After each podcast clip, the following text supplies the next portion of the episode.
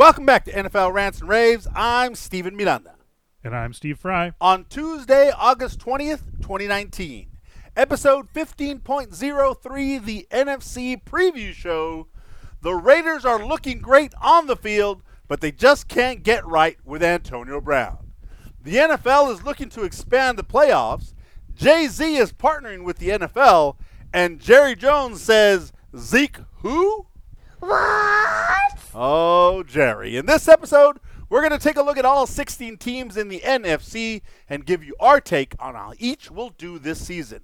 That means look out for another hour and a half plus show, all right? So let's get to it and chomp it in.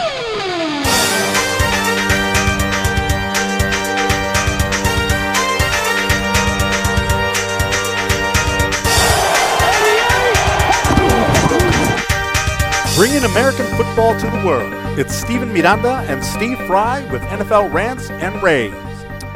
All right, Steve. What the heck is going on with Antonio Brown and the Raiders? He's filed a second grievance? Like, this reminds me of, I think it was a movie with, with Tom Cruise with the military that they, you can't handle the truth. Remember? Where he's in the trial. He's never, he's not like a, a lawyer that does a lot of trials and, and goes to court and he objects. And then he objects again. And then he objects one more time. And then, like, they clear the crew and his his partner's like, "What the hell are you objecting so many times for?" Like, it's like, "Cause I wanted to get it on the record." Yes, you do it once, you get it on the record. You don't keep doing it because now they're gonna think that you're trying to hide something. And that's exactly what's going on here. They be you you file a second grievance. What's I, I mean, I guess you got to try. Is it because he can't handle the truth? No, he can't handle the truth that he's got to move on. So I think it's fun. I'm gonna I'm gonna play something for you here, Steve, because I think the Raiders are at that point where I think it's time for AB to put up or shut up. And this is the general manager, Mike Mayock, of the Oakland Raiders, and he is not very happy when he says this. Okay, he you could see if you see the video of this when he's talking about this, he's visibly upset because he's tired of answering these questions probably every day. So here's the bottom line. He's upset about the helmet issue. Uh, we have supported that. We appreciate that. Okay, but we've at this point we've pretty much exhausted all avenues of relief. So from our perspective, it's time for him to be all in or all out. Okay, so we're hoping he's back soon. We got 89 guys busting their tails. We are really excited about where this franchise is going, and we hope AB is going to be a big part of it starting week one against Denver. And then he goes, and then basically says, and that's it. End of story. No questions. He walks away. He he was visibly upset at this. So here's the thing. The next day, guess who was there at practice? yeah, AB shows up. Antonio Brown. And you would think all is great, right? He's he doesn't have his old helmet. He's got a new helmet. But there's video of the training session and there's all the players are over there surrounded by the coaches and they're kind of going through through some sort of little on-field meeting before they break apart to go do whatever kind of practice they're going to have. And AB's by himself on the sideline doing a walk as he's stretching. He's doing kind of like high knees, stretching his legs, not being part of the team. I know the Raiders, they, they kind of had a sense of what they were getting when they got AB. He's a great football player when he's on the football field, but off it, he's a little crazy. Come on, this is a guy who last year for Pittsburgh on the final week of the season where Pittsburgh really needed to win the football game he missed practice and he was sharing videos on Instagram of him and his kids sliding down a one of those inflatable water slides. There's always going to be drama surrounding him. But is his talent on the field worth it for the Raiders? Because look at the Raiders got got kind of a present right now. Their $30 million guarantee that they're guaranteed to pay him over the next two years they only had to give him $1 million up front. So they could cut him today He doesn't make their roster. And all of a sudden they've got 15 million per year for the next 2 years to go out and find someone who's really wants to be there. But I don't think they have the cap space. So they don't actually pay the dollars out. But I think I read someplace that that right now AB is 25 million dead cap space to the the Steelers. To the Steelers. I mean it's not costing the, the Raiders anything. But I think it's uh, in that same article I'm fairly certain I read that it's another 25 or 30 to the Raiders. So No, if, if- so the so if he makes so the contract, the contract that he signed, he got a one million dollar signing bonus. That's all the Raiders have paid him so far. One million dollar signing bonus. The other 30 million is for the next two, his first two years, fifteen million per year for two years, and that's guaranteed. If he makes the roster day one, so they can cut him today and all that will be out is the million dollars they paid him for that signing bonus. The other 15 million per year they save. They can go out and get two wide receivers that are just as good that don't have the drama. Because what's it going to be in 2 weeks? The season's getting ready to start. Is he going to continue to cry about this helmet or is he going to play ball? Well, I, my my theory, and I don't know him any more than anybody else here does. Right. This is just he's playing games, so he doesn't need to work out. That's what I that's what I wanted to believe from the, beginning. The guy is clearly he's he's working out. He's keeping himself in in top shape. I mean, you see you see videos whether it be through Hard Knocks, whether it be through through um, Instagram or wherever you're you're seeing him working out. True. So he's keeping at peak physical conditioning. Except for his feet Well, Which he burned well, right. in a but cryo chamber. all right, so things happen, right? I don't think he intended to do that. I think Yeah, that's an no, no, honest. That's just an honest bonehead move. he So, so I think he's just if if he can. I mean, he's looking at how many quarterbacks. You don't touch a quarterback. You don't in, in practice. How many starting quarterbacks have you seen play the first two weeks of the preseason? Like at all? not many. Not many of them. So, I which think is my rant for the day. I'll, we'll cue that up for later. I think he's trying to get into that category of I don't want to. But he's not a I quarterback. I don't want to practice. I don't. Why, but he's he's. The You're right. quarterbacks is- are Right, they're- practicing. They're going. Well, they're practicing, but They haven't. The Steelers haven't made him play a game, and they're probably not going to make him play a game in the entire preseason. But you got to show up for practice. Right. You got to show up for team meetings. you got to show you know what routes are being called. Exactly. There's there's absolutely no reason, even if it's the helmet thing. There's no reason that a helmet thing should keep you out of training camp so you can't go to your wide receiver meetings and stuff like that. That's what I'm saying. Yes, he's a veteran, and veterans don't like training camp. I get it, but when the GM starts saying it's time to be all in or be all out, it's time to be all in. And I heard a report that Gruden, he was at practice. Gruden went up to him, and literally, you know, and Gruden style is like, "Hey, uh, so uh, you all in or what's up?" And AB says, "I'm all in." And Gruden's like, "Okay, good. We're good then. Let's go. Let's go, AB." So there you go. That was my worst impression of Jon Gruden ever. I just want to know: Are we going to be down this road in two, three days after he hears from the arbiter, who says the arbiter tells him, "Hey, uh, no, we've already told you no on this helmet. You're just going to say no again, so go away with this." Are, is he going to continue to bring it up? So just revisiting the cap thing, Yes. his contract with the with the Raiders, it's a thirty million dollar dead cap hit if they release him before June first. Even though they don't pay him that money. Right. Yep, thirty million, thirty million one hundred and twenty-five thousand dollar dead cap hit. then I have no idea how contracts. Well, and, and so that that's the challenge. I mean, that, that that's kind of everything right there. What what can the Raiders do? The Raiders can't afford to cut him. They can't afford to not play him. They can't afford to let Yeah, him yeah. It- hold out. so I guess so it's, unless- it's unless the guy goes but out they're not. They don't actually physically have to pay him the money. No, they're not physically paying him, but Right. then I mean, your comment of then you can go out and sign two good receivers for that. They can't. They don't have the the cap space to do it.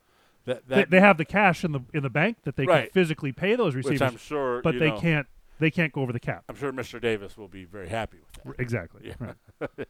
so yeah, he's he's basically. I mean, if they can trade him before June first, it's only a million dollar dead. All right. I guess maybe I I'm just I'm this close. I don't know if if Steven you, you don't go too far back with the history of NFL rants and raves.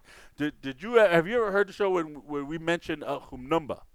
no. He who must not be named. A Humnumba. okay. Okay? And I am this close. This look at look just tell the people how close my fingers are. I don't think I can even see you No. through this. No, you cannot. That's how close I am to making him a hum number, a he who must not be named. Like we won't talk about him on the show anymore. That's how tired I am of AB's antics. I, I'm tired of his antics too, but I don't know that it. Much like the rest of the preseason, the scores don't matter, the win loss record doesn't matter until week one hits. If the antics go away, the week before the first game, and he shows up and plays in whatever helmet the NFL lets him play in. I, I don't want to say thin ice. I, right. Yes, I agree. He's on wafer Like thin. ice. I'm not expecting him to to suddenly have this all come to an end and show up at camp and be a perfect citizen for two more weeks. right. But three weeks from now, if he's not there, I'm completely on oh. board with you. You're giving him a pass till week one. All right. The NFL players and owners are reportedly are open to a playoff expansion. Steve, here here we are. Like it's not enough that we get. You know all the teams that we get in from both sides, the AFC and the NFC. They want to add another team, kind of like a true wild card team. And here's how this would look. What's being proposed right now is that a seventh team gets in from each division. Okay? All right. You're going to have the wild card round where only the number one seed gets to buy. Right now, the number one and the two seed get a buy. Three plays six, four plays five, you go on. This is what they're proposing. The number one seed gets a buy the first week in the wild card. You get that seventh seed, they play the number two seed. Three plays six, four plays five. Then the in the divisional round, the number one seed gets to play whatever the lowest remaining ranking team is. If seven were to beat two, they play seven. Six, four, or five, whichever the lowest one is. And then the other two winners of the other two games, they play each other. And then you have your championship weekend as normal. So the expansion will only bring one more team into play. How, how do you feel about that? I well, I mean, it would give it would increase the chances of my team making the playoffs. Right? Woohoo! Uh, So we've already had a seven and nine team make the playoffs. So Right. now you're opening the door of a possibility of more seven and nine teams making the playoffs. I one of the major issues I've got with the NBA and the NHL is how many of the teams make it into the postseason. So the, the, the regular season More than half, I think, in the NBA. Right. So the regular season matters a little bit, but not a whole lot. You're right. In in college football, I mean, unless you're one of those top five or top ten teams, I mean, you're playing for a good bowl game. Yeah. You know, win your conference, go to the Let's the, get to the Peach Yeah. Bowl or the Fiesta Bowl, the the Mrs. Werther's Bowl or Mr. Werther, whatever. the, third Las. Vegas Outback Bowl. But what I like about the NFL is you get your division champions It means something. and and a wild card. There's only 16 games, and you better ball for 16 games because the regular season means something. It's a little bit more special than all the other regular seasons. I don't want to sort through 162 baseball games to decide which four teams are going to the playoffs, Right. right? Um, I don't need a 17, and I love football. I want you give me as much football as you could possibly give me. I- I don't need any more team. I don't need to see seven and nine, God forbid six and ten, make it into the playoffs. I don't need that. No. No. Um, so I'm glad that the owners and the players are looking at it and talking about it. But uh, Well, for the players, it's it's that extra team that's bo- that's bonuses because you're getting a playoff right, bonus. Get, get a get a playoff the, check. the owners, some team gets another game, right. so more income from, you know, concessions and rev, you know, TV and everything else that they're playing with. So it I don't want it. That's yeah, my Jon do I. Snow. I- I, I don't want it. Right? They always try to make it. I don't want it. no, There, there you please, go. please don't make me. Horrible, horrible Please impression. don't make make me do the you know you know nothing Jon Yes, Snow yes, comment. please, please. Not a redhead. If Egret is available, though, she could uh, Yes, don't we're, we're, ha- we're happy to have her add her little two cents to our show. come say it. but- You know where to find us. All right, there you go. Finally, uh, we kind of teased this last week because we heard about it last week. Jay Z and Roc Nation are partnering with the NFL, and my qu- my first question about this: What is this really about, right? And after doing some research and you know reading some of the reports and all that stuff, the the whole thing is that Jay Z's partnership with the NFL was explained as this way: is that they announced that Jay Z and Roc Nation are now going to help advise on who is selected, who the selected artists are for NFL performances like at the Super Bowl or kickoff of the of the you know NFL kickoff weekend or what have you. Um, but then also that Roc Nation uh, will play a, an important role in the NFL's recently launched Inspired Change initiative. That's the collaboration between the NFL and the Players Coalition and a group of NFL players seeking to advance social and racial injustices, right?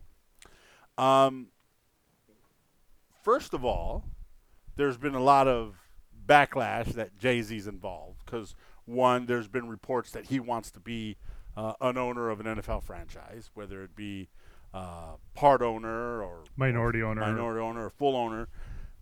That they're like, yeah, what does that have to do with what he's doing here?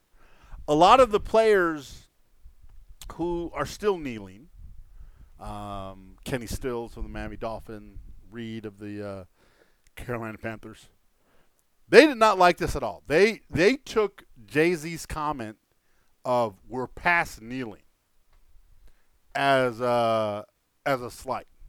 They're like, well, why are you past kneeling? You haven't knelt yet. You haven't been any. You haven't done anything to promote what it is we're trying to promote. How could you say and be a voice for us and say we're past kneeling? Um, so that was a very interesting take. I think it was Kenny Stills who actually said that. You haven't talked to me. You haven't talked to Colin Kaepernick, who kind of started this whole movement. You don't really even, I don't think you really know what it is we are trying to promote by when we kneel for the national anthem. So how can you stay there and stand there and say, yes, we've partnered with the NFL, we're going to help with this initiative, and we're past kneeling? I understand on one side what Jay Z is saying, right? You can't just continue to kneel and hope that you're going to make a change somewhere. Yeah, the the Right. protest has to develop into something bigger if you hope to to make change. But see, here's here's my problem with Jay Z.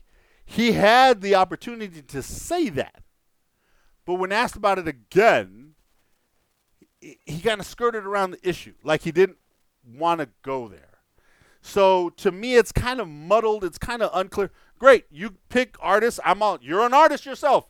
You're a rapper. You're in the entertainment industry. I get it. If that's what the NFL wants, and they want him to be the guy who says, "Hey, this is who we should have as our halftime entertainment.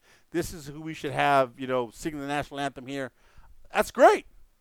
But don't also then twist him and put him in a position where you think that he and Roc Nation are going to help move forward the protests that have been happening by the players. You think it's the NFL that pitched that message?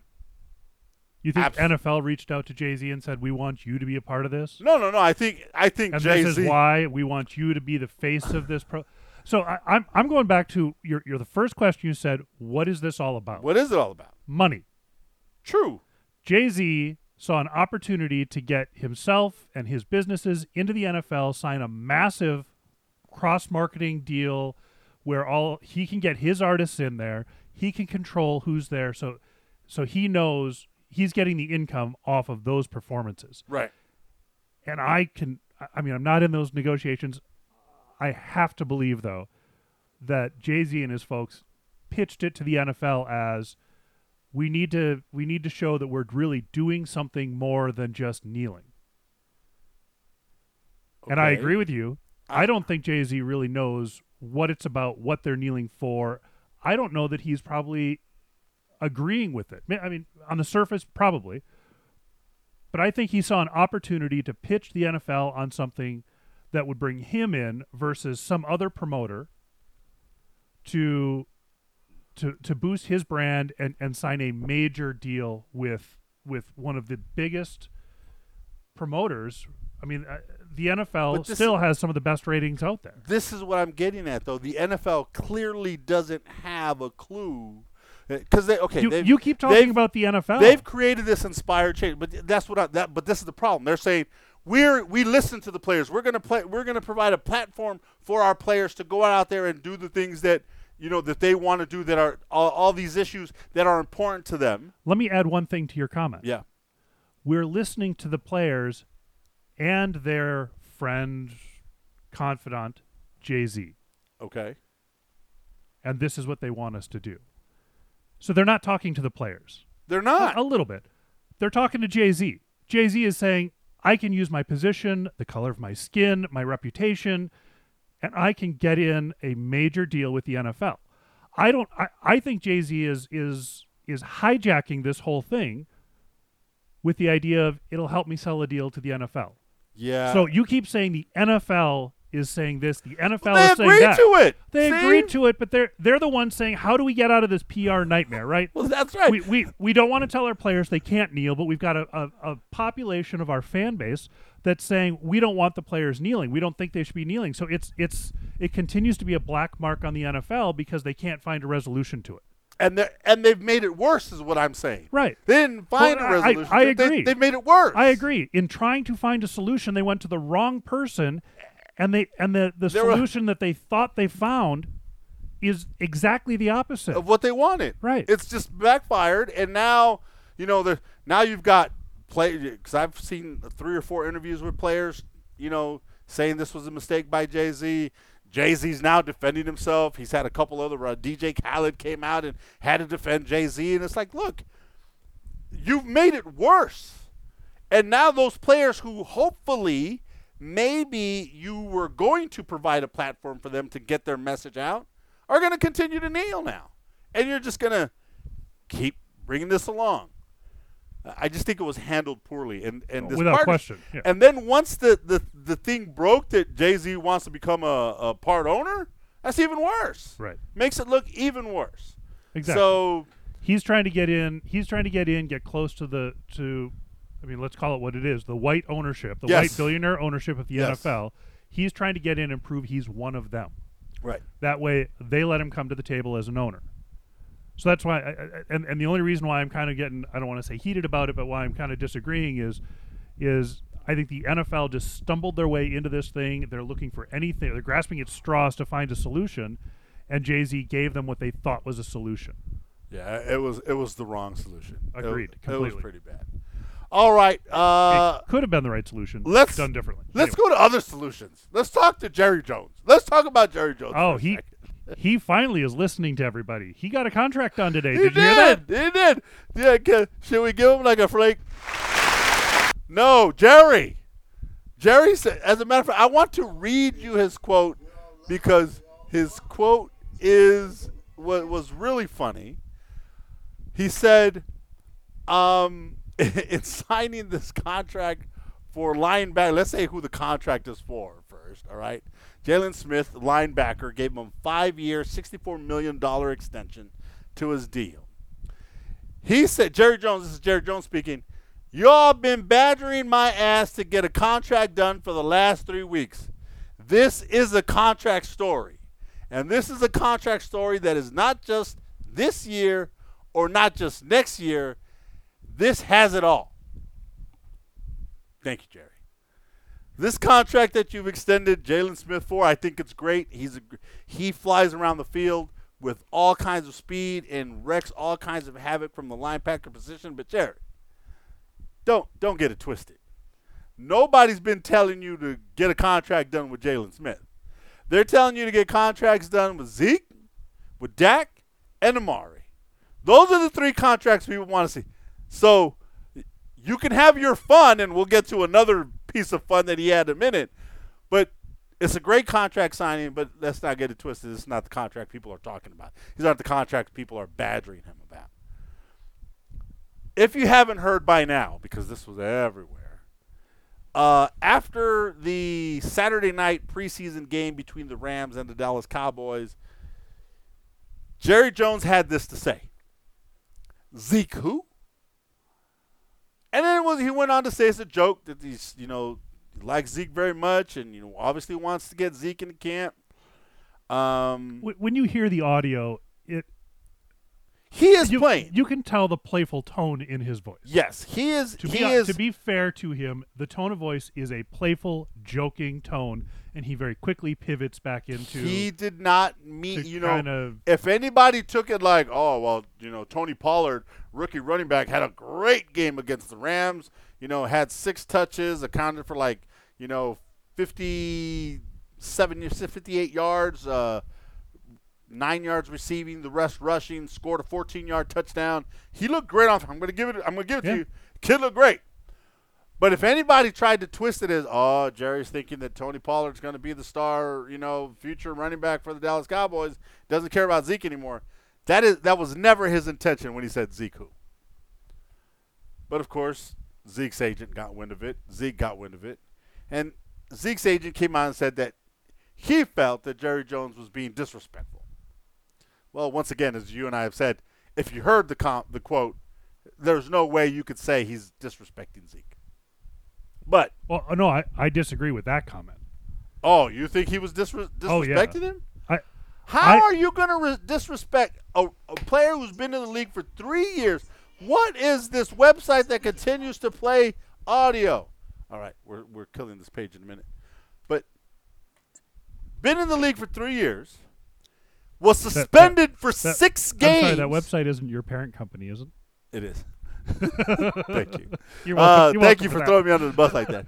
Six games he was he's been suspended in his in his in his three year stint with the Cowboys. And yeah, his numbers have been phenomenal, but he still has two years on his contract. Who are you disrespecting by saying Zeke who? I want to see hear So- your so side Jer- of the story. Jerry negotiates deals, right? Guys like this don't make that kind of money without negotiating deals of some sort. So it, it's not that he's saying he, he's not saying Zeke is bad. He's not saying he doesn't want Zeke on his team. He's he's masking a a shot across the bow in a humorous statement that he immediately discounts and says, "No, no, seriously, I'm just joking." But it's a message across the bow, like, you know, Zeke, you need to know that I'm I'm watching our, our rookie running back. I'm watching our third string running back perform really well on the field. And I know that every time they have a good run, your value goes down because I know I have somebody that could be 75, 80% of your value right here. Right. So it, it's it's it's a slap to to Zeke, who really has no ground to stand on at the moment, other Zeke's than got no leverage. right. Zero. We, we've talked about that in weeks past. So, Right. so it's it's Jerry Jones joking around and being able to discount it as well. I really didn't mean it, but it's really him saying, "Look, dude, I, you've got no ground to stand on here. I've got better options. You better get you better reconsider your your your negotiating stance and get back in." See, here." I really think he, he was completely. There was no disrespect. That was complete. I don't even think it was a shot. If he took a shot across the bow, it was today where he gave Jaylon Smith his contract extension. Has a press conference where he brings everybody out, brings out Jaylon, brings out his son Stephen Jones, and they start talking. And all of a sudden, he starts saying, "This guy has been great for us. He has been here every day. He has made every practice. He has made every meeting. He has done everything that we have asked him to do." And those were shots. Oh yeah, that that's rubbing more salt Right, into it, yeah. right? That he's Those, those were shots. He's just telling me, look, here's a guy who hasn't complained. He's done everything we asked him to do. He he hasn't walked down this team. We're going to reward him. We're look at this big fat extension that we're giving him.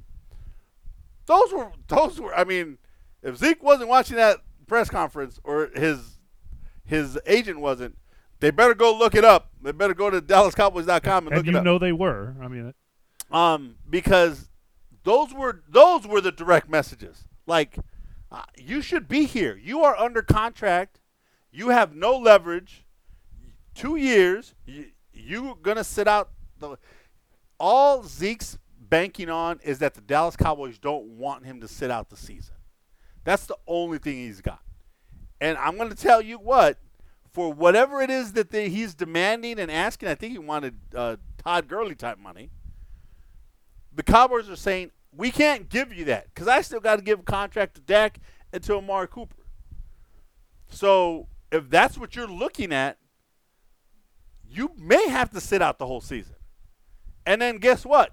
Next year, we're in the same boat because we're not going to give you another contract because you already missed a whole year with us. So I I I think the the Zeke who I think it was just playful all across. Today's press conference, he was talking some business. All right.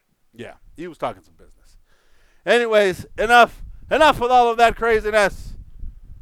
Zeke though that was funny. Come on, you. I laughed. Oh yeah, it was. It, I was, it laughed. was funny. I'm not saying it wasn't. It's just I think it Yeah. was, there was more to it. All right, let's get to it. We're going to start off with the NFC East and NFC North. And since we've pretty much on these dudes anyways, let's talk about the Dallas Cowboys. So, my first question to you is Do you really think that the Cowboys believe Tony Pollard can be the answer at running back? Because two weeks now against San Francisco and against the Rams, Granted, it's the preseason. Granted, both of those units didn't have all of their starters out there. He looked really good. He did. Um, I, I would have to say I think they're they're starting to believe that he can be. You know, I've said it a few times that, But that can he be? they they don't they don't need him to produce 100% of Zeke's production. Right. If he's doing 75 80% of it, Well, that's and still a pretty damn good running back. the one thing that that's weird now is that I've kind of changed my stance on the Dallas Cowboys, where I think now the best part of the Dallas Cowboys is their defense.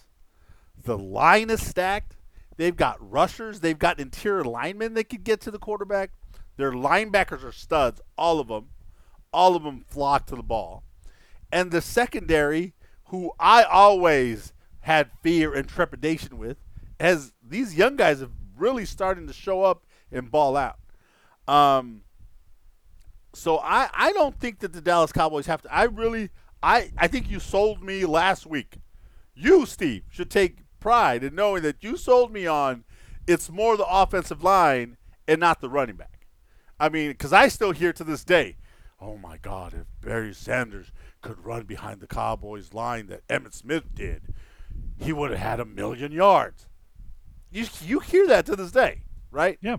If Barry Sanders could only run uh, uh, behind Tuinei and Newton and and those guys, gosh, that that he would have he would have been phenomenal. Um, so true. The Dallas Cowboys, you know, and, and they did this to the Rams without Tyron Smith, who didn't even make the trip. So get him back in the line. That that offense that offensive line is going to be pretty So, tight. so the challenge is going to be if if Pollard isn't the guy, but they think he is, they could they could put themselves in a position very quickly of of feeling good about him right. to find out it's too late that he's not the guy. What are their first three games? They're playing the Giants, Yep. Redskins, Yep. and Dolphins. They should be three and zero, and he should rush for over hundred yards Right. in all three of those games. Exactly. So you you get you get to that point in the season, you're thinking he's our guy. Then you then you go to the Saints. Yep. You host the Packers, which we'll see. Jets, uh, Philadelphia, and then you're and then you, you get the Giants then you get the meat of the, the, the schedule. But then you're Minnesota, Detroit, New England. I mean, it, it's Yeah. so. I mean, they they could You easily could be get to eight their, games in and could be, be like, four oh, weeks man. in, three and zero. You know, oh, they could be walking into their fourth week, the, the, the game against the Saints. We're three and zero. We've got a, a, a top five running back in Pollard. We're doing great, and they could just get their asses handed to them by the Saints. Right.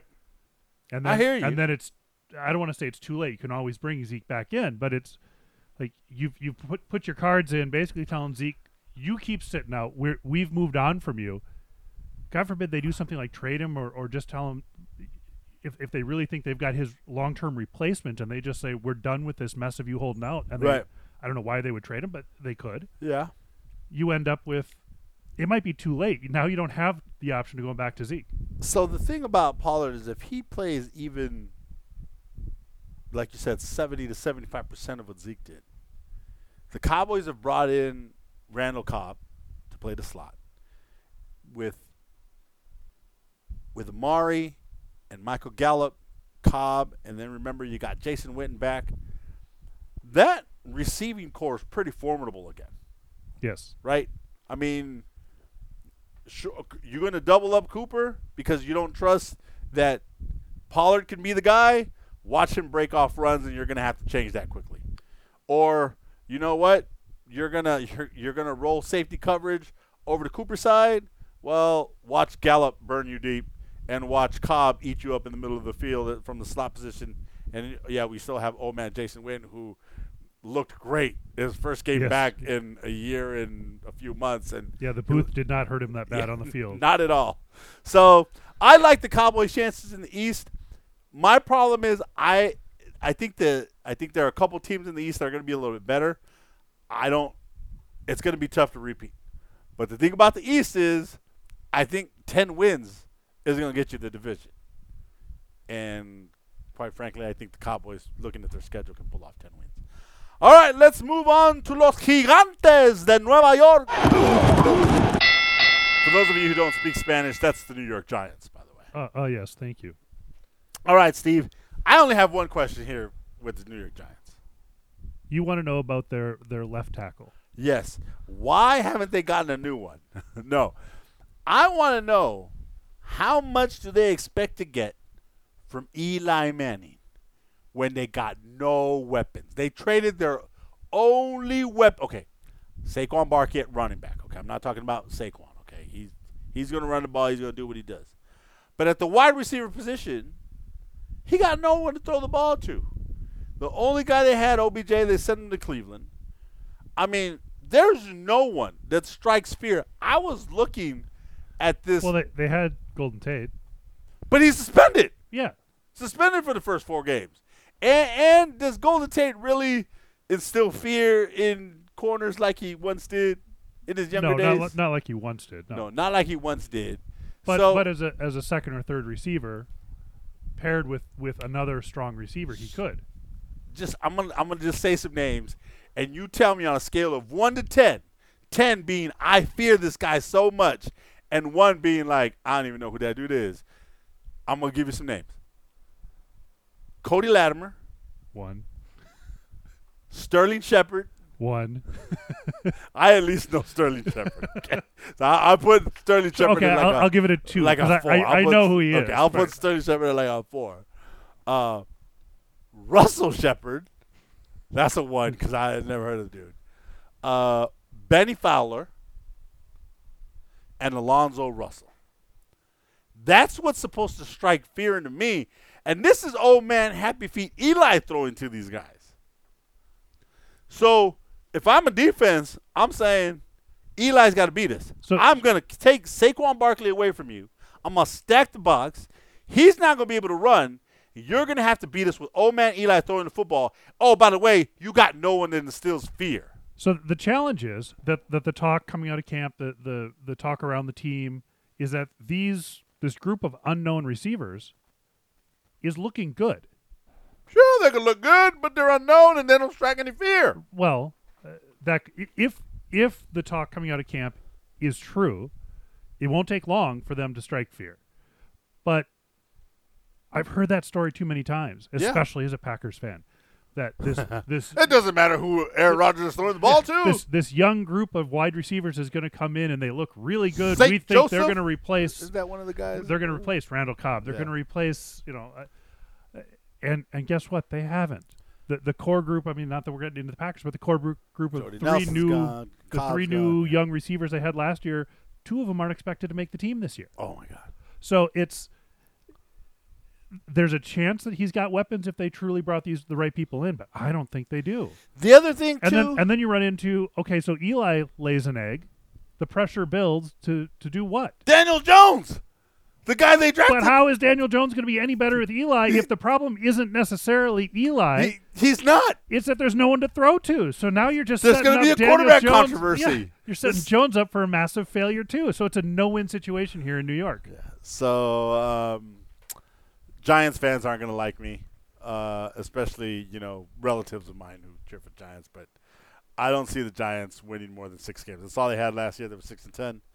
Uh, I think they can expect six and ten again, even though they're two and zero in the in the preseason. By the way, but we know that doesn't mean anything. Oh, I'm sorry. They were five and eleven last year, so I'm giving them one more win. Yeah, I, I'm I'm either five or six wins. Yeah, okay, there you go. All right, the Philadelphia Eagles. Here come Carson Wentz. So they're going to be great for eight weeks. That was what I was leading with. Really? Does anybody expect Carson Wentz to stay healthy for 16 games? Something that, okay, two of their backups already in preseason have got knocked out. One with a broken elbow, arm, the others in concussion protocol. They went out and had to sign Josh freaking McCown to a one year deal. That's what they're banking on now. I, I'm laughing because over the weekend, the kids and I were watching a couple of Simpsons episodes, and we caught one of the Super Bowl specials Okay. where Homer has his daydream about going to the Super Bowl, and and as they're dragging out the quarterback, and the and the coach is saying, "I, I just lost my last quarterback. Who am I going to get?" And he points up to Homer Simpson, 15 rows up, and says, ah. "You." And you think you know what's going to happen, and Right. then, and he says, "Get your hand off my wife's leg." And Homer takes his hand off the woman next to him. Such a, anyway, There sorry. you go. That well, that's where the Eagles are, man. I mean, you see, Sudfeld gets carted out his broken arm, and then last week against the Jags, uh, Kessler suffers a concussion, and literally, like everybody was saying, like, what in the world is happening with the Eagles QB? It hasn't even started, and the injuries are. And I was like, what? And then I saw Kessler got concussed by the Jags. It was like the first quarter, it was like the first series, and and um, Carson Wentz got to be sitting over. It's like, oh man, if if they can't even keep my backups upright, what are they gonna do for me? What are they gonna do for him? Now I know he's healthy, and they're saying he looks fantastic, and he's throwing the ball with zip. But for two seasons now, your guy, your main guy, who you decided to, you know, go all in with your chips, he's gotten hurt to the point where he couldn't even finish your season when you won the Super Bowl. And last year, kind of went south on you. Uh, you. You were able to sneak some games in late to make it to the playoffs, but uh, just didn't have enough uh, in the playoffs. So, what happens with the Eagles? I mean, it all comes down to to they, they, they really didn't change their defense over. I mean, they, they've they've done very little with their defense in the last two years. Two years ago, it won 'em- the, their defense won them a Super Bowl. Yes. Offense had a little to do with it, but their defense won them a Super Bowl. Last year, that defense was too beat up to to do anything. They had to lean too much on the offense, and of course, it we know where it ended up. Backfire. So if they can keep that defense healthy, they've still got some studs on that defense. True. and they can that defense will keep them in almost all their games. But let's say now that you've exhausted your backup resources, Mm-hmm. do you really think the Eagles are going to go anywhere with Josh McCown if Wentz gets hurt? Well, look, I mean, half of this is is luck. I mean, most of the, Andrew Luck doesn't play in this conference. He's in the AFC. most of the time, the you know the the team that get put out, gets put out on the field week one has all the right pieces in place. Yes. It's just those pieces don't make it to the end of the season. Injuries happen. Sometimes it might be one or two key positions. Sometimes it might be six or seven key players. And that makes the difference between the Bears being the number one defense in the NFL and not. I or, guess. or the I guess Eagles being good. So uh, if if if you don't if you don't get the injuries, if if you're lucky enough to avoid the injuries, your backup resources aren't needed. yeah, But, but, they haven't proven they can keep their their primary. I mean, if they can't keep their backup resources healthy, I agree they're not going to keep their primary yeah, resources but healthy. But last year they now had you're pulling guys out of bars to be your To be kickers and do your your, the Eagles had Nick Foles, and he was their backup. Who they knew what they had going in. They knew if Carson Wentz goes down, we got somebody who can come in and, still have have us be competitive. They don't have anybody in camp who will keep them competitive. If Carson Wentz cannot stay healthy for a third straight year, the Eagles seriously have to figure on their plan because they can't keep relying on backups to get the job done. That's all I'm saying. Uh, I do like that they've got some weapons that they've brought back. Uh, how in the world did DeSean Jackson come back to Philly? I have no idea. Um, and, and little Darren Sproles should be healthy this year. Offensively, at the start of the season, if everyone's healthy, they're going to be legit. Can they stay healthy? I'm I'm betting on the until I see Carson Wentz play 16 games. I don't think he can stay healthy through the season. I'm, I'm with you. I I hope they bounce back because I I, don't want to see guys get hurt. So Right. hopefully their guys stay healthy and they and they have a really strong team. I just don't think they're going to be able to do it. All right, and the final team in the NFC East, the Washington Redskins. Oh boy. This is the bottom of the division. This is this is good night year for Mr. Gruden. I mean, I still don't really know how if if Gruden doesn't produce a winning record and a playoff appearance with the Washington Redskins this season, I don't think he's there next year. And I don't see how he's going to do that. I don't see how he's going to do that either. Uh, the Washington Redskins finished the season last year with a seven and nine record. They don't get to seven wins this No, year. no. I don't think so. Everybody's got the, some people got them as the 30th ranked team in the league. Not me. I- some people on ESPN and CBS. I'm, I'm not far off from that. I, I don't know where exactly I would Yeah. put them at the moment, but yeah, they're not. They're not only I think going to be the bottom of, of the East. I, I think they're going to be the bottom of the NFC.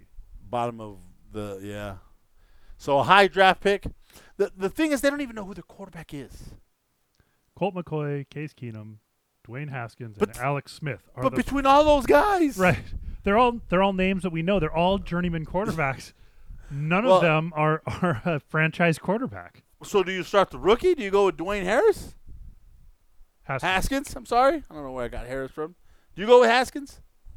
I don't, but I, I'm also a big proponent of, of of do what you. I mean, let him let him ride the bench for a year, see how things go, and then um, maybe if your season is tanked, put him in for the last couple games of the season. But no, you don't come out week one or week two and put Haskins out there. The Cardinals are. Well, We'll get to them in a minute. yeah, we'll get to them in a minute, but they're they're a team you want to emulate right now, aren't they? All right, yeah.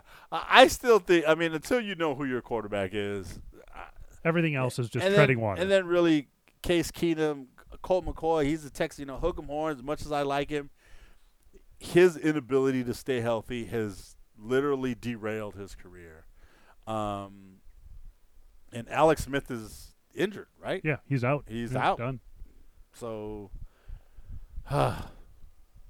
okay. Can I, let's find one thing to say nice about the Redskins, so that Redskins fans don't just say that's Ooh. Steven being a homer. Let's find one thing. They've done a really good job keeping some senior citizens employed. Okay. Adrian Peterson. I was gonna go. How about Dustin Hopkins, their kicker? I mean, he's he's he's been solid. Sure. Okay, kicker. We'll, we'll go with the kicker. dig deep there. All right, let's move on to the NFC North, and we'll start with the Bears. The Chicago Bears. Soldier Field. It just sounds cold when you start talking about them, doesn't it? It is cold. In Chicago. Yeah. Yeah. That that back end of the year, wind coming off Lake Michigan, Yeah. it is not a warm place to watch football. So Trisha's law firm is, is, is hosting a dinner in Chicago uh, the second week of December, and she's like, "Why don't we? Well, you know, why don't you fly up with me? You know, the you know we'll we'll be there because you know they're getting me a hotel. You know, we'll just have to pay that one extra night. You know, and we'll fly back Monday." And then I was like, "When is it?" And she's like, "The second, you know, December 12th or something like that." I was like, "Yeah, no, I'm good. I'm good. I'll just I'll I'll watch it from home." I think you should go. I, I don't think so. I had fun. I did my snowy, cold, wintry game in Green Bay. Yes. Um, I don't think I need to do that again. And last year, we, I was actually in Denver uh, for Denver Houston, and that got freakishly cold. Um, but and and the crazy thing was like it was really cold, and people were like, "Oh, this is nothing. You should be here when it's snowing." No, I don't want to be out there when it's snowing, unless you're gonna have a heater right on me. All right, I think they reclaim the top spot in the division again. It's to be a little bit more difficult than it was last year. They were 13 and 3 last year. But I think the first half of the season, the Bears snuck up on people. I don't think people knew what they were going to get with the Bears. Didn't know what they were going to get much from Trubisky. Didn't know what Nagy had up his sleeves. Didn't know exactly who the Bears were. And then they started what? 7 and 1? Something crazy like that. They lost that opening week to the Packers when No, when they, Aaron Rodgers they started they started three and three. three and three. Where where was I looking at their schedule from from last year? Then, ah me, I You might have done the mistake I did last year last week and looked from the wrong end of the schedule as I started listing off the preseason wins that no preseason wins. No, that's no. They were three and one, and then yeah, and then they lost to Miami. New England. Yeah, how the heck did they lose to Miami? right. So so they were on the verge last year of being 15 and 1 Right. because they lost that game in Green Bay when when Rodgers went down and he came back limping. Came back limping the and they- they had that- and yeah. touchdown pass to Rock Cobb where he ran through the middle of the field for Yeah. like yeah. Yeah, that was that was luck. That I'm sorry. Aaron is good, Cobb is good, but that was Then they lost an OT to Miami in week six. Yep. Which how in the world? You shouldn't be doing that, but it was at Miami, so all right. Humidity, we'll give them that. And then they lost to the Patriots. They lost to the Patriots, so that's a legitimate loss. But then their only other loss of the season is at the Giants. Another overtime. Another loss overtime loss. So they had two overtime losses and a last-second comeback by Aaron Rodgers. Those three go just a slight change. They're a 15 and one team last year. That's crazy. So the challenge is, I don't disagree. They're still going to be good. Yeah. I mean, they've got all the same, uh, all the same talent that they had. on defense and primarily on offense. I don't know that the defense is. I, I don't see how the defense remains the best defense in the NFL. It was pretty good last year. Most of that was maintained by they got lucky with very few injuries. Yeah. Things that that drove They that defense to be good was turnover margin. They get after the quarterback. They do, and they can.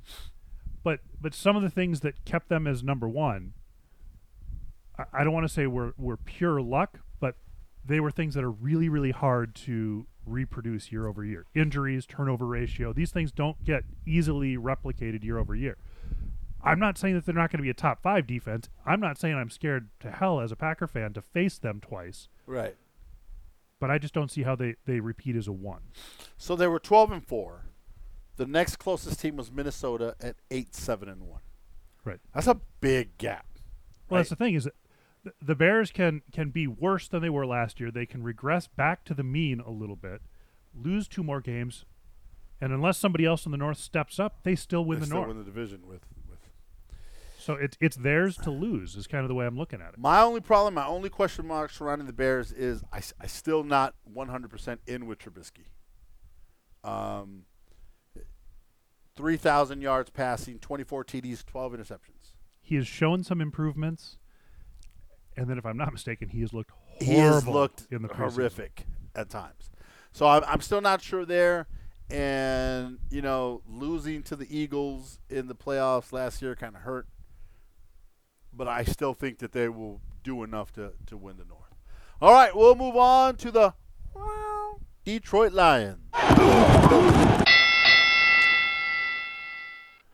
I don't think Oh. Stafford's going to have enough weapons. I don't think the offense looks any sexy. There's no sexy, sexy time on the offensive side of the ball. Uh, defense is kind of all over the place uh, for the Lions. And, gosh, they were 6 and 10 last year. I think they're going to be hard pressed to find six wins again this year. Yeah, if you've got if you've got the Vikings that might be a touch better, maintain Yep. or be a touch better, the Packers I'm hoping are going to be better. I, I'm 50-50 on that right now.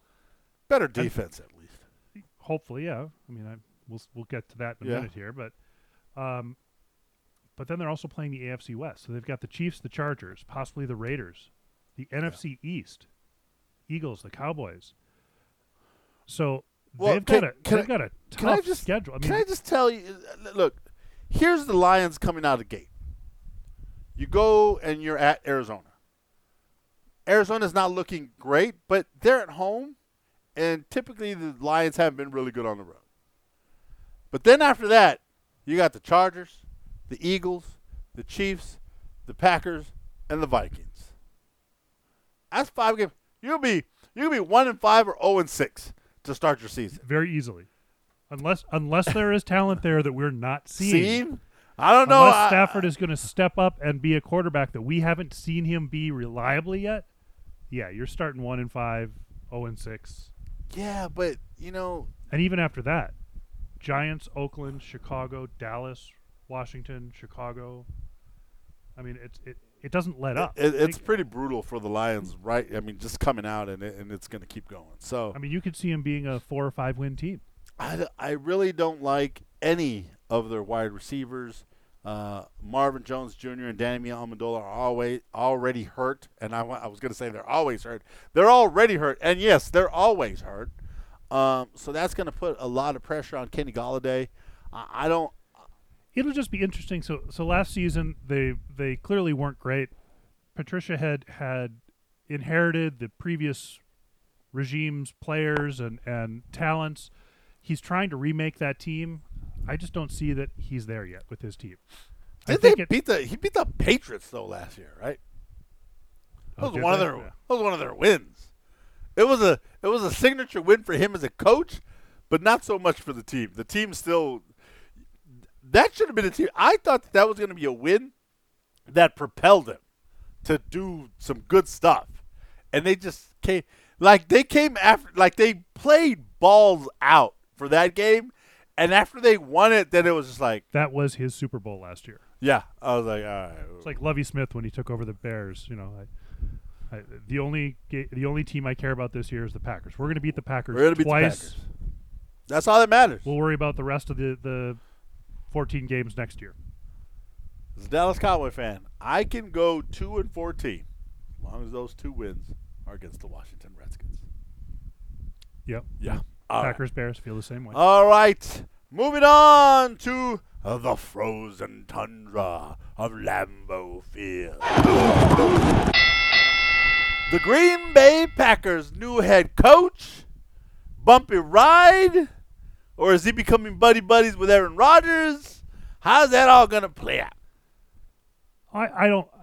I'm I'm kind of sick and tired of the the off season and, and early preseason lines of they're not getting along. They're not There- getting along. There, there are growing pains in any new relationship, Yes, right? So, so sure, Rodgers isn't getting the same flexibility he was, but he's learning a new system. He's finally got a coach teaching him something. right.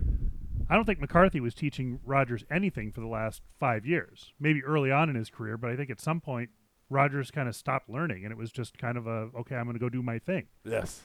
So, I'm going to pull rabbits out of the hat. So I think Rodgers is probably going to get some nice stuff out of this whole thing. It's just whether or not the rest of the team is going to be there to do it. So you, you mentioned the Packers defense. There's a lot of talk about the Packers defense being really, really good. I think in the first two weeks, I don't know that I've seen the Packers defense do anything that would really excite me. Now, again, preseason, it lies. I get it, but it's the basics. It's it's the the the missed handoff on a coverage. It's blown tackles just all over the place. That their defense isn't doing it. So my concern is they look really, really good in camp, and then they come out and they play against other teams, and they look very, very average. Well, that's kind of scary because their opponent in camp is our offense. You're scared. And I don't want our offense to be so That bad that it makes our average defense look great. He's scared. So I, I, I have no idea what to expect out of the Packers. It could be it could be a rebuilding year as they put a new regime in place, or it could be just that little spark that takes the talent that we do have and lights them up. Well, if I'm gonna, you know, make the same concern for the Packers that I did for the Lions, outside of Davante Adams, uh, you know, he's he's throwing out a bunch of names, uh, a a bunch of guys that have you know two or three last names. I I can't even say them all. Uh, Geronimo Allison, I guess, is what they're going with as their second number two wideout. Mhm. Geronimo, for the record. Yes, Geronimo. Is that what I said? What did I say? I think you said Jerome. Jerome. Geronimo. Geronimo. So the Packers, I I like their defense. I think I like their defense a little bit better than you. I think yeah, you you haven't seen the potential in in the preseason yet. Let's see how they do this week three. Right. Um, I- I- and we'll Don't get me wrong. I'm hopeful their defense is Yeah. actually good. I'm just I have this little tick in the back of my head that something doesn't smell right in Green Bay. All right. Finally, the Minnesota Vikings. Okay. I'm not a big fan of Kirk Cousins. I can't be any more clear about that. Just something about the dude rubs me the wrong way. And his biggest problem is that he makes big mistakes at crucial moments in the game. I can't tell you how many times I've seen him either for the Skins or for the Vikings be in a position where he could put the nail in the coffin, put the dagger in the opponents, and he throws a pick or fumbles away the ball, lets the other team back in the game, and they wind up losing. So we went into this in deep when they traded with Baltimore for a kicker slash punter.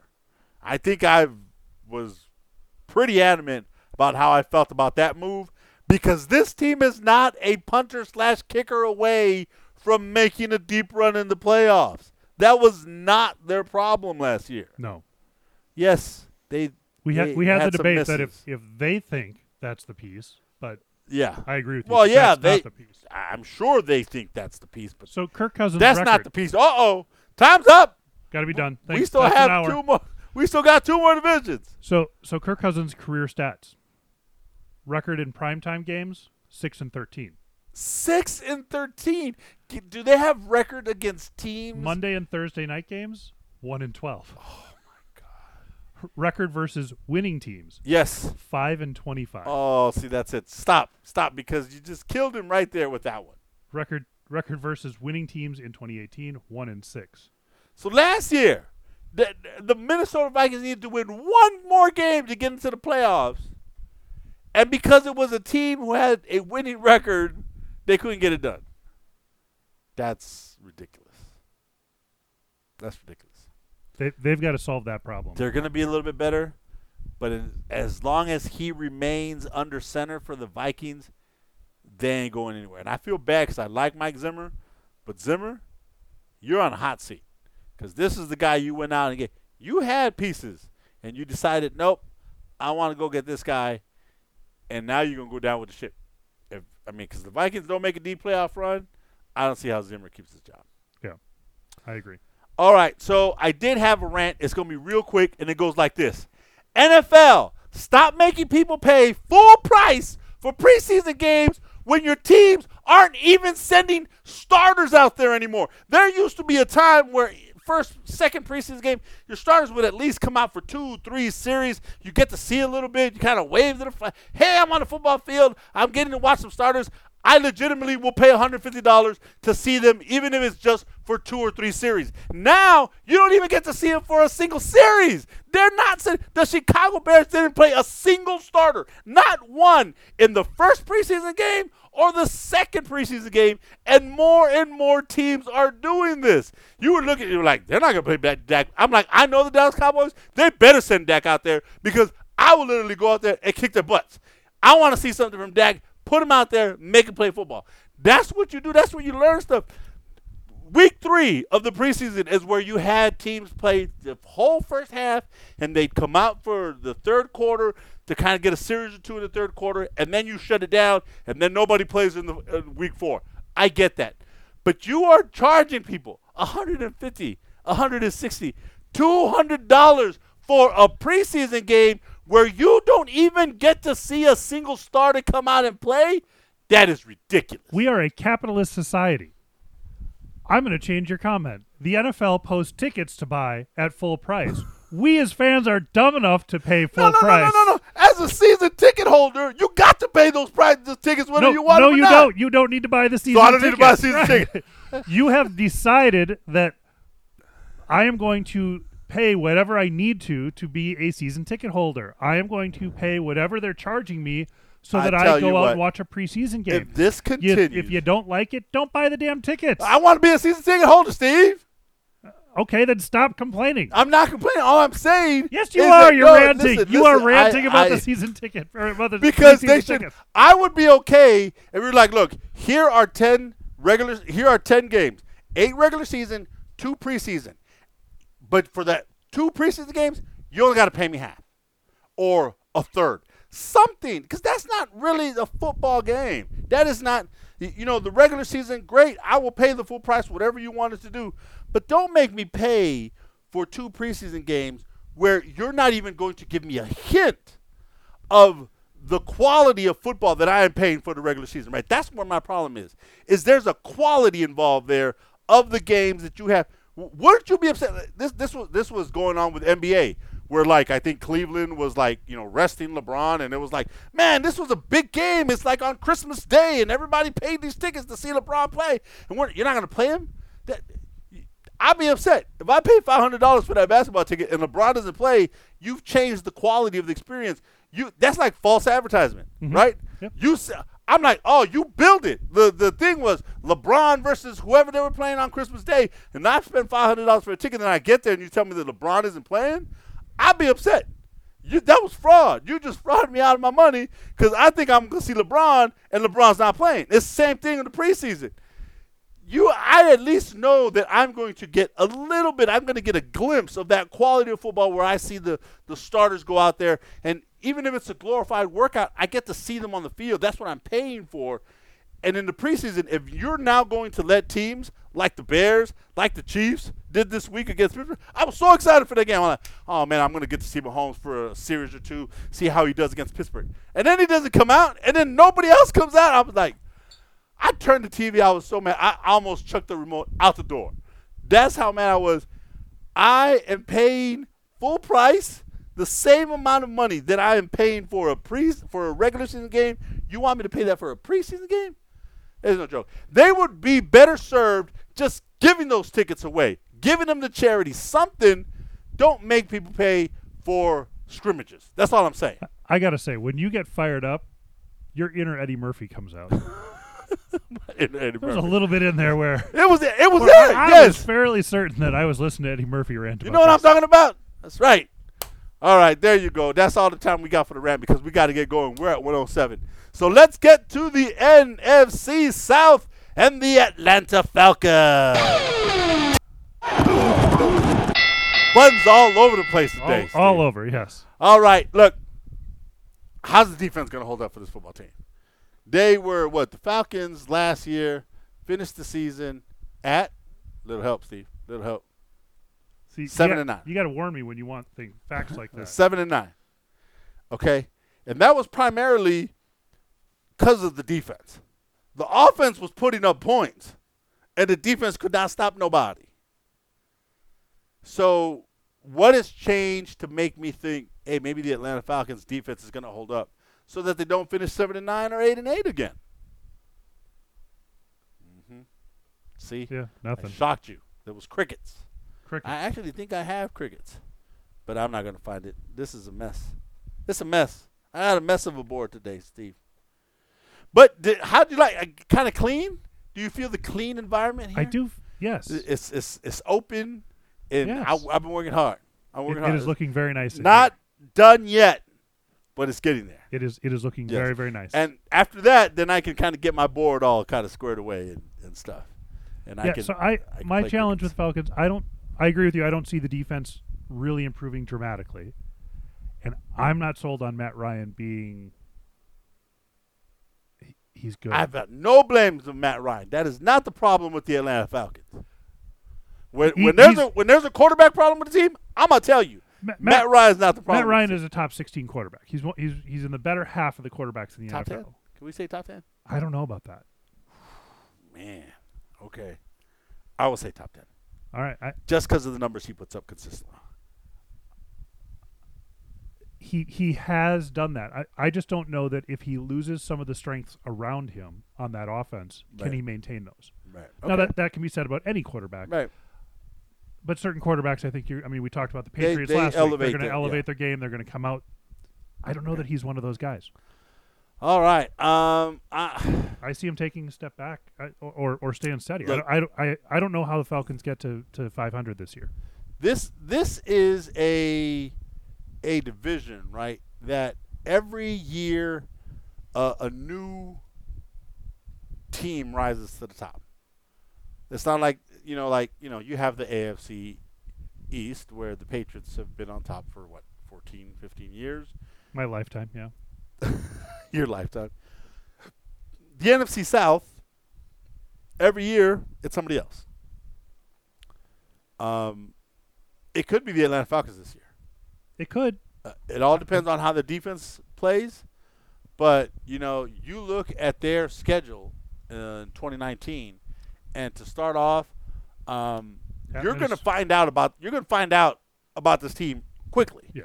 Because you're on the road at Minnesota, come home against Philly, on the road against Indianapolis, at home against Tennessee, and then on uh, on the road at Houston and at Arizona. So in those Then you first then you come home to the Rams and Seahawks. and Seahawks. So in those first eight games, first eight weeks of the season, Saints, Carolina, Tampa Bay, Tampa Bay. Saints. Saints. Yeah. I mean, oh my it- God. So that is one, two, three, four, five, five division games in a row. That's you. That's the meat because those those teams know you very well. That the schedule makers com- coming out of their bye week. did not do Atlanta any favor coming out of their bye weeks to, to put them against their division foes for five straight weeks. That's almost unheard of. And that It's and only again, six. and You only play six games in your division. that is after they've gone through the first eight games, Games that got where Minnesota. Philly, Colts, Titans, Houston, Rams, and Seattle in there. So okay, I may not be so high on Atlanta anymore, but I'll let you know after week four. How about that? okay, we will definitely know which way this team is going after week four. All right, the Carolina Panthers.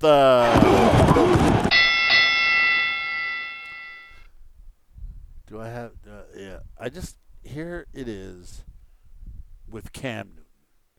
So maybe it's because right now, do, do you have Prime Video Amazon? Yes. So they're showing. Have you seen the the All or Nothing? No. So two years ago, it was All or Nothing with the Arizona Cardinals okay. where basically they spent the prior season with the team through training camp and through every week of the season. And it was all or nothing. It was basically let's see if they can go all the way. And they had picked Arizona. And at the beginning of that season, looked like a really smart idea. But that kind of wheels kind of fell apart. Well, last year, n- now they're showing last year's, and last year's they picked the Carolina Panthers. And early on, looked like a good idea. And then Cam Newton hurt a shoulder, and the wheels fell apart.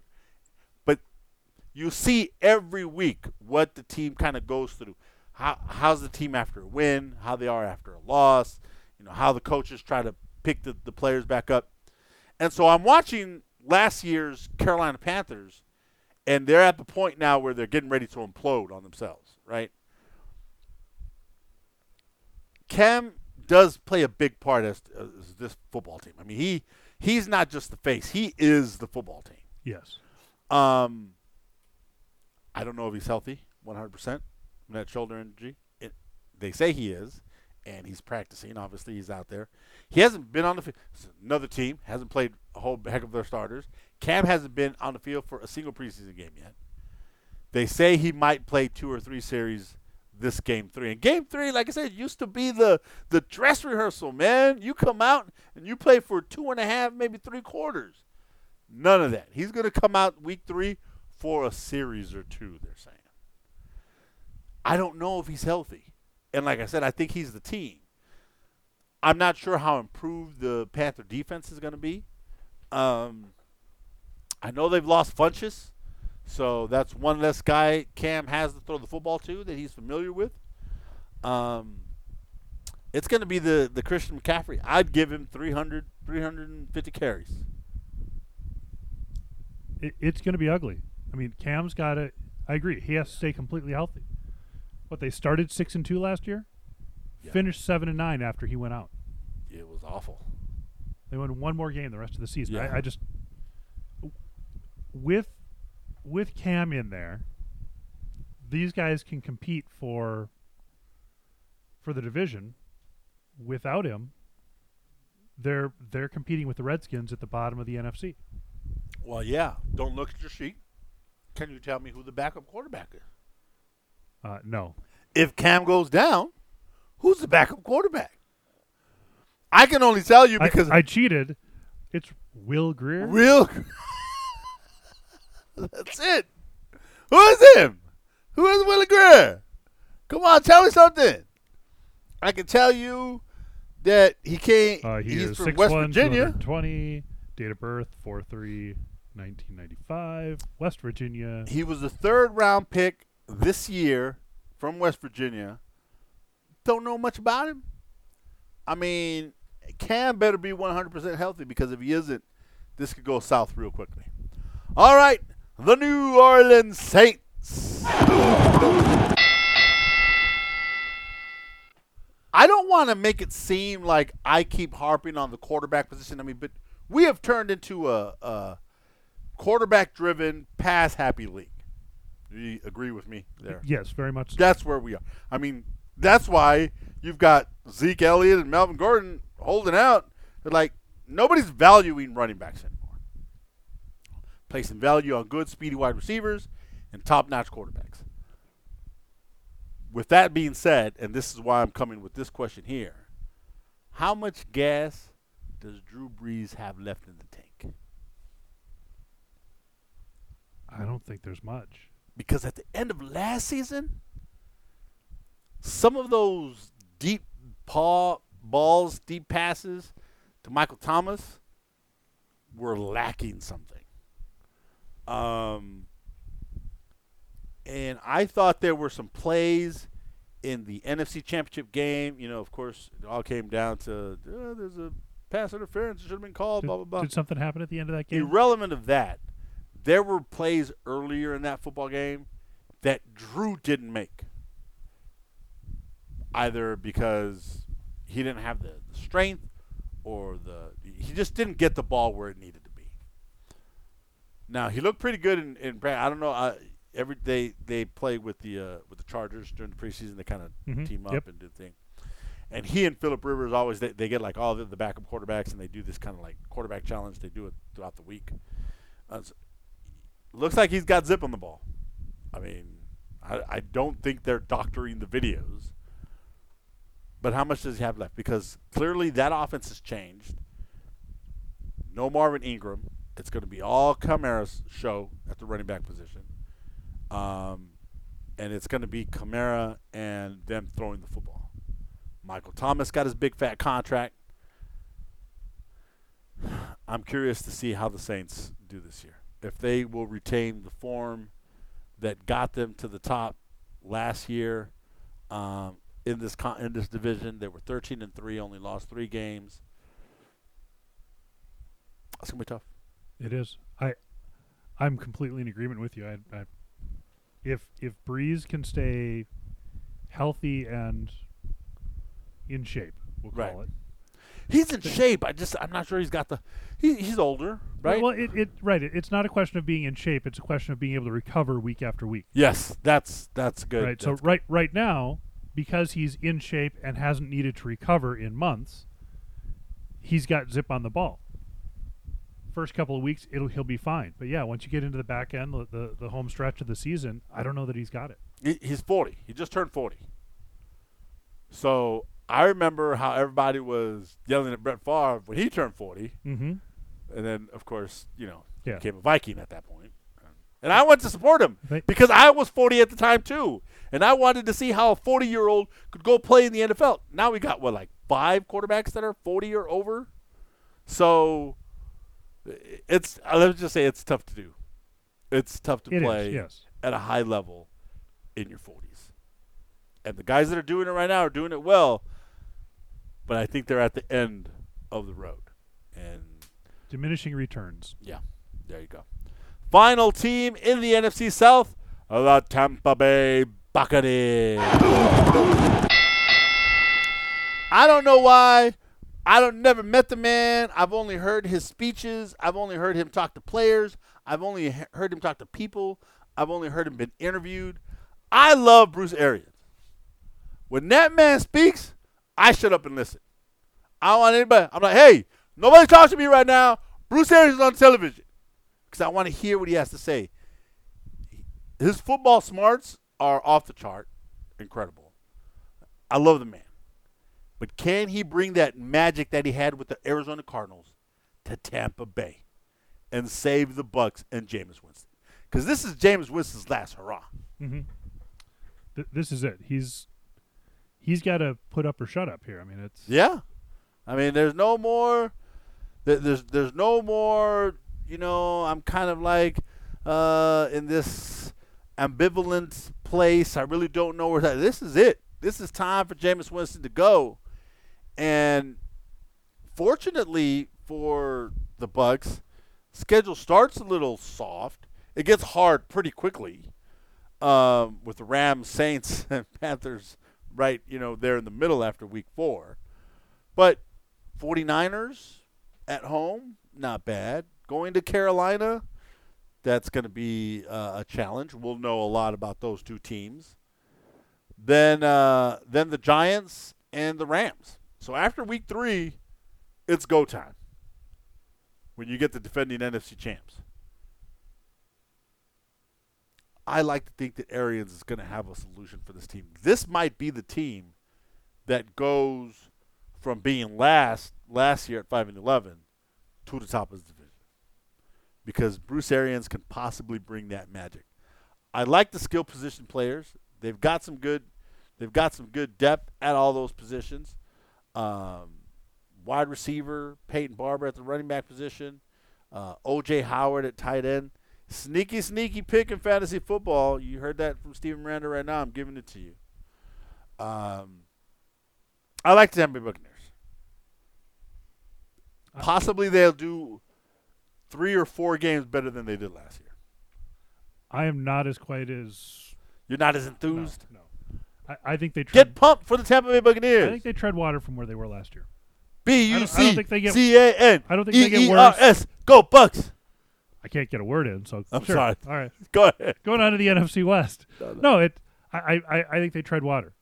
Um, I just don't know if this is the season that they that they make that next step. Okay. I, don't know that Jameis is the guy, and I, I just I think they're they're going to be about where they were last year. Not bad, but definitely not good. So The the cheerleaders taught me that cheer, so I just I had to get it in there. uh, thank you We for sharing with the rest of us. It yes. was yes, it was great. All right, we'll move on to the NFC West and the Arizona Cardinals.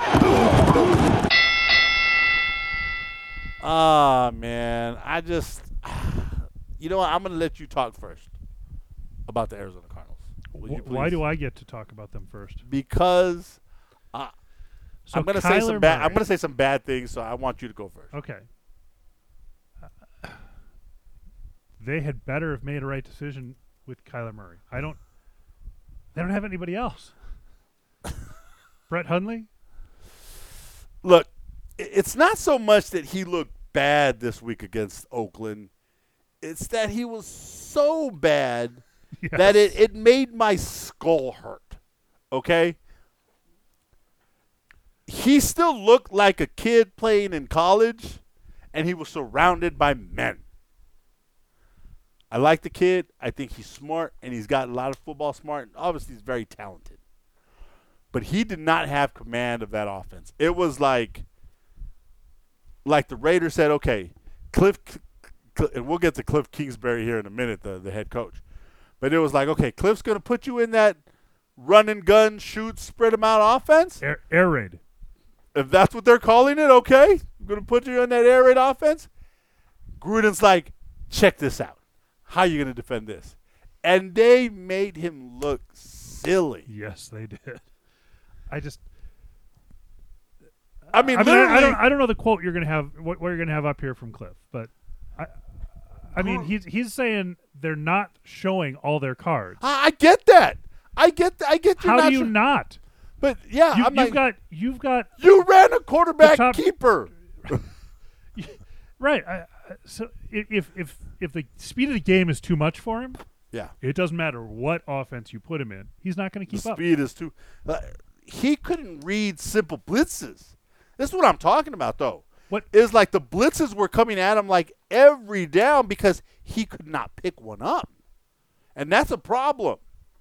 And the whole clapping, making it look Yeah, like you know he. I haven't. I've never seen a quarterback be called for false start False start because of a uh, multiple times in a game because of how he's slapping his hands.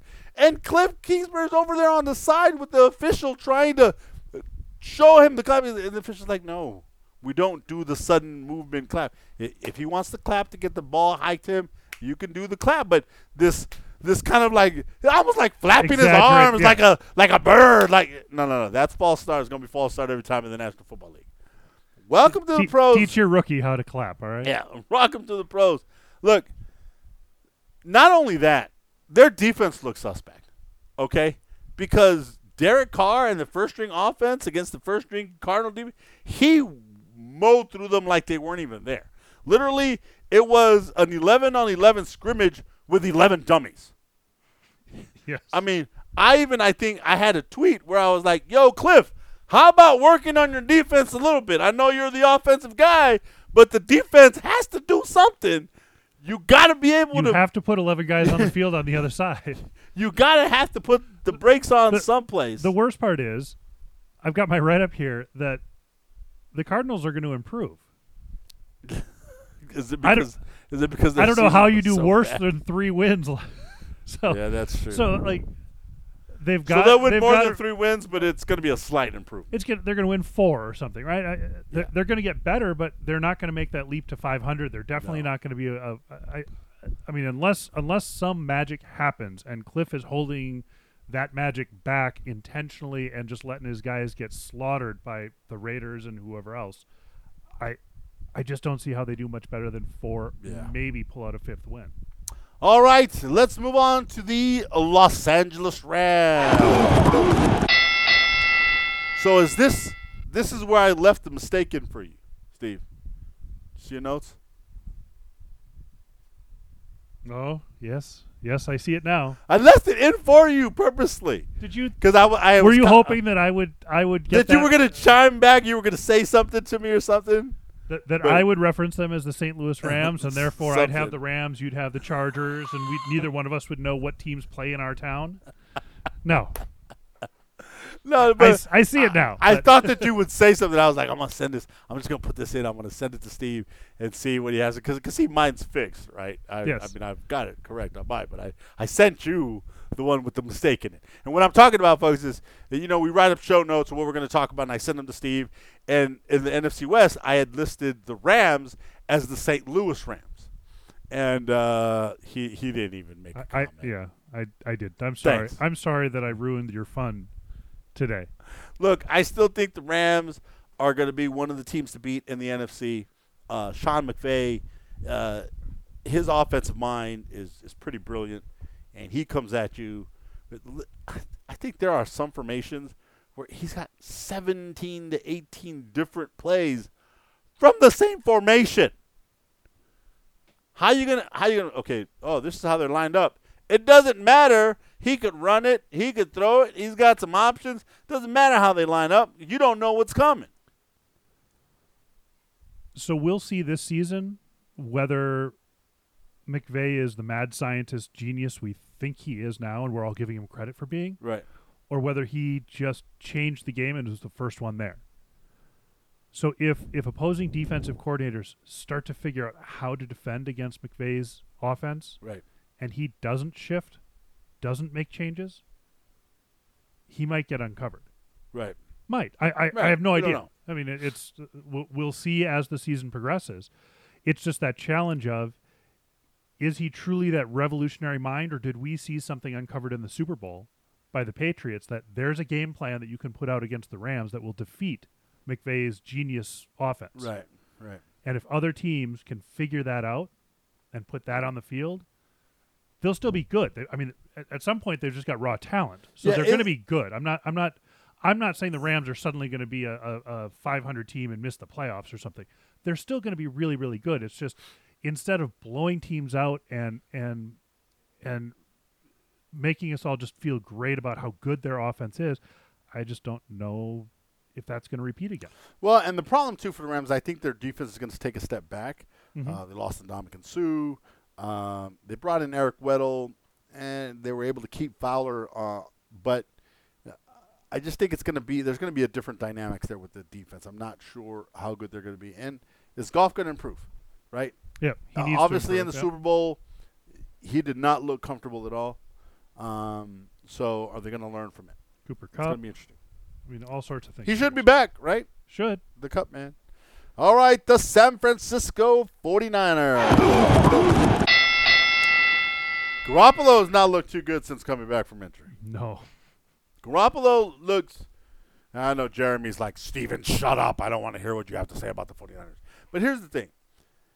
I think it. I think this team, above a lot of the others that I've talked about the quarterback position, are heavily dependent on Garoppolo being available to play and playing well. I thought there was a report. There's a couple of the 49er beat writers that I that I follow. At a practice, he threw five consecutive interceptions. That's either your defense is being really good and they know what's coming, or you're just having a bad day. Um, of course, he's been away from football for a while. He got hurt really early on in the season last year. Um, but he's their guy, and he has to remain healthy for this team to to have a shot. Yeah, I agree completely that he's he's the the the one thing that's going to make the team good. He's probably worth five wins on his own. You know, you put in another quarterback, they're they're worse by five wins, Yeah. maybe six. And they're like, well, I mean, to, to, to prove your point there, they only won four games last year. Right. So, Yeah, so I, I think I, I think what you'll see with the 49ers is is with him, they might be a 10 and 6 team. Without him, they could be a a 6 and 10 team. Yeah, that's not good. That's not good. Uh, I like the San Francisco 49ers. I like what they're putting out. Uh, the defense has played really fast this preseason. Um, and it's going to all depend on how the offense shapes up. If the offense can put, you know, 17, 18, 19 points per game up on the board, they might have a really good team. If they can't do that, uh, they're going to struggle. And and their schedule is a little wonky. They get they get a week 4 bye. That's horrible. Yeah, that's that's never good to They, have they a open bye up week. at Tampa, at Cincinnati, then host Pittsburgh. Oof. So none of those are are primetime games. None of them are national games. and then a week four bye. And then the bye. That, but then coming out of that, Cleveland, Rams, Redskins, Carolina, Arizona, Seattle. So I mean, it's uh, they they could they could easily pull off a, a eight, nine, ten win season.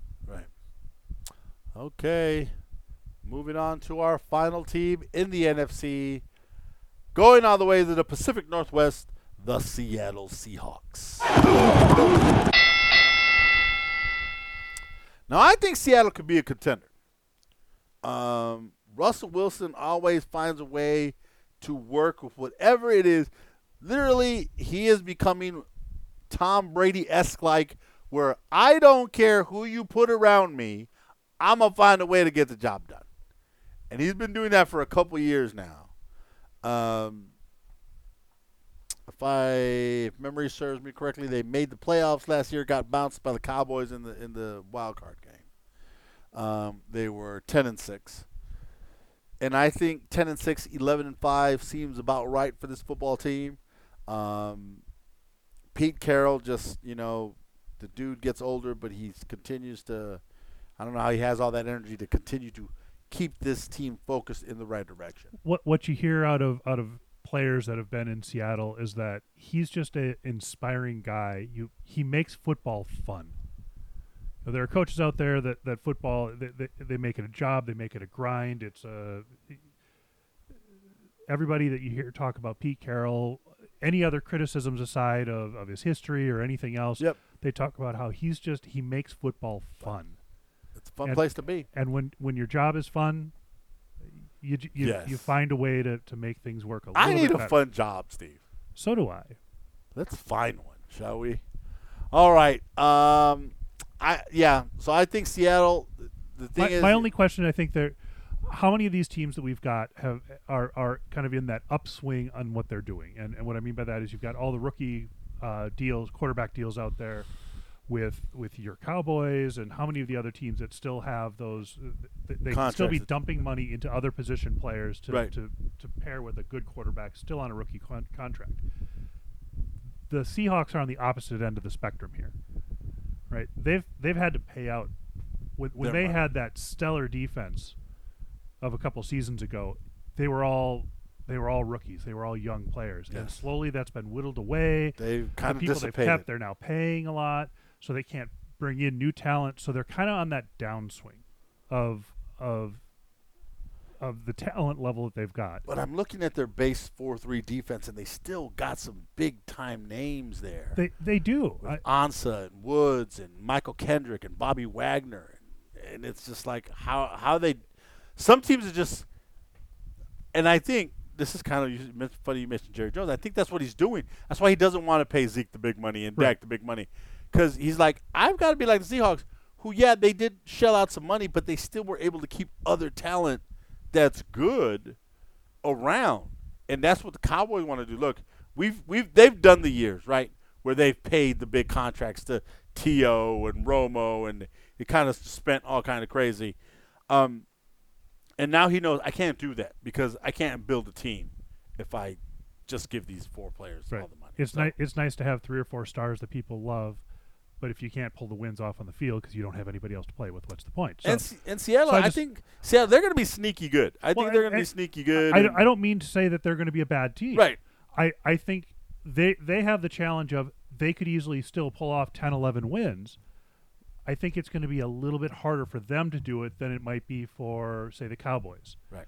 Or some of the other teams with, with a younger, lower, you know, talent spread and money spread to other position Yeah, I hear what you're saying there. I hear so what you're so they, they can still be competitive. They're still good. They've still got a lot of talent there. I just I think next year it becomes even harder. The year after Right. that harder. So Yeah. unless they can find some magic to, to bring in some young talent and strike some lightning in there somehow, I, I think you're going to see the, the Seahawks in a slow decline over the next couple seasons. All right. That's it, folks. Uh, real quickly, all of our football leagues have filled up. Uh, drafts will be starting this weekend and next weekend.